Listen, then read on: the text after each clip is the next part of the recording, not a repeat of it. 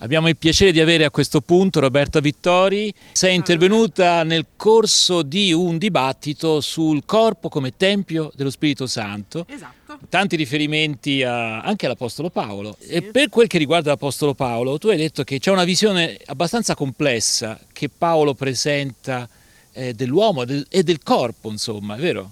Sì, assolutamente. Paolo ha una visione diversa da quella dei greci che vedevano la persona come dualistica, cioè parte del corpo e l'altra parte di anima. Il corpo era lasciato a se stesso eh, come una parte, diciamo, involucro e l'anima era la cosa importante. Invece eh, Paolo dice non è così, il corpo ha, sua- ha il suo valore perché il corpo è in realtà la persona, quello con cui la persona si mostra, quindi è quello che ha la vita in sé, è quello che ha anche una forza vitale, eh, ha la coscienza, insomma è tutto l'insieme dell'individuo, è proprio la persona. E quindi Paolo inizia a dare un valore che è quello anche della fede e quindi innalza il valore cor- della corporeità e quindi toglie quello che è il fattore più carnale dicendo che insieme a Dio questo corpo può essere addirittura un corpo spirituale perché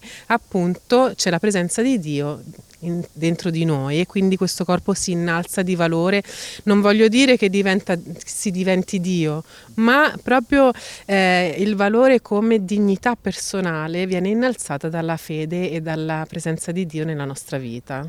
C'è un testo che hai citato, tutto è lecito ma non tutto è utile. Tu hai detto che tutto sommato forse è anche una risposta rispetto a quello che era il pensiero diciamo dei suoi interlocutori che avevano una concezione un po' borderline, diciamo così, dell'etica cristiana. Sì, probabilmente proprio per questa visione dualistica che c'era della persona, il fatto che solo l'anima avesse importanza eh, dava poi una mm, visione del corpo molto eh, più rilassata. Diciamo, Quindi di alcuni, alcuni credenti di Corinto potevano essere influenzati da questa visione dualistica, insomma. Sì, anche perché il contesto è quello greco e quindi non è quello appunto del popolo ebraico che aveva Certo. già una visione diversa grazie appunto al monoteismo e a una cultura già di qualche anno incentrato sulla persona come individuo.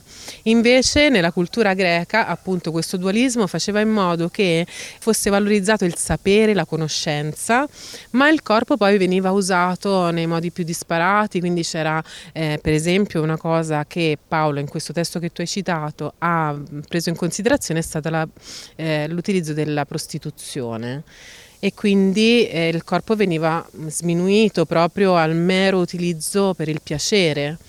Oppure parla poco prima di vizi come l'alcolismo che portano la persona a svilire quella che è la sua dignità personale. E quindi in questo Paolo dice sì è vero che tutto è lecito, ma non tutto è utile. Quindi questo è lecito è probabilmente uno slogan che si usava in quella cultura greca nel momento in cui Paolo era lì e che conosceva come slogan di vita tutto mi è lecito, io posso fare qualsiasi cosa. E Paolo dice sì, è vero, però non è tutto utile ai fini personali, quindi quello che fa del male sarebbe meglio accantonarlo. Eh. Però lui dice, ma il corpo appartiene a Dio. Ecco, e forse qui è, la- eh, è l'aspetto teologico più rilevante, no? Perché noi, insomma, siamo un po' ripiegati su noi stessi, su ciò, ciò che ci fa bene, ciò che non ci fa bene, ma siamo sempre noi, come dire, i padroni. E qui dice- eh, Paolo invece dice, ma, ma il corpo non appartiene a voi stessi. Eh sì, è un pensiero rivoluzionario in effetti quello di Paolo ed è quello proprio che fa Paolo normalmente, cioè eh, lui capta eh, i messaggi di una cultura, di una civiltà e poi però li stravolge nell'idea cristiana eh, dei valori proprio individuali e della dignità umana e quindi dice il Signore è Lui il proprietario del tuo corpo, quindi per- proprio per dargli valore, per dire che se è qualcosa che appartiene a Dio va valorizzato. Eh, gli sviluppi successivi, diciamo, dell'etica cristiana in rapporto al corpo hanno portato però a delle situazioni un po' paradossali. no? Nei secoli successivi c'è stato addirittura una sorta di grande ammirazione per l'ascesi, anche quella più dura. C'erano persone che andavano nel deserto proprio, ma non erano poche.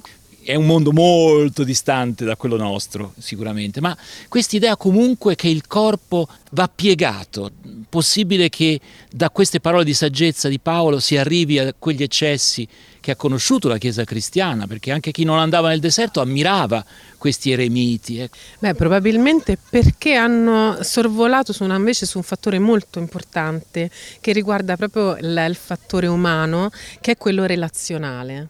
Nella relazione esiste il compromesso, esistono anche degli errori fatti per il bene anche dell'altro e quindi eh, se uno vuole sembrare e sentirsi perfetto è un piccolo nodo da sciogliere. Eh, la relazione fa parte della salute e quindi anche il corpo ha bisogno della relazione. Ha bisogno della relazione e questo, il fatto di essere un eremita però ti porta anche a un egocentrismo, è tutto incentrato su se stessi e quindi questo aspetto relazionale che invece è tipico della fede cristiana viene messo ai margini e oltretutto era anche un fattore forse un po' tra virgolette lo dico, però di arroganza, cioè il fatto di pretendere di poter essere perfetti tutti di poter essere sal- salvi per le proprie opere, cosa che invece molto distante, è molto distante da dalla fede e da Paolo, perché Paolo dice che in realtà è per Cristo, per che è per la grazia di Cristo che noi siamo salvati. Ecco, allora dai, facciamo adesso un tuffo nel nostro tempo. Sì. E noi adesso abbiamo il, il problema invece che il corpo, che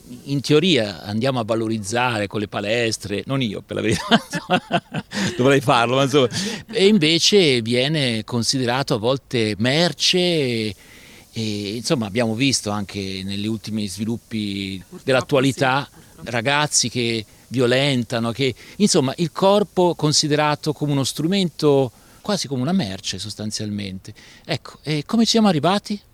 Eh, io credo che proprio il fatto della dignità del corpo vada recuperata, perché appunto nel capitolo eh, 6 di, della lettera ai Corinzi, della prima lettera ai Corinzi, Paolo dice che noi siamo il Tempio dello Spirito Santo, cioè l'essere umano non è solo un corpo, appunto, quindi una merce di scambio, una merce di, per provare piacere, un mero oggetto eh, di utilizzo, ma è qualcosa che ha a che fare con la divinità cioè con qualcosa di trascendente. Quindi non va mortificato, ma va esaltato.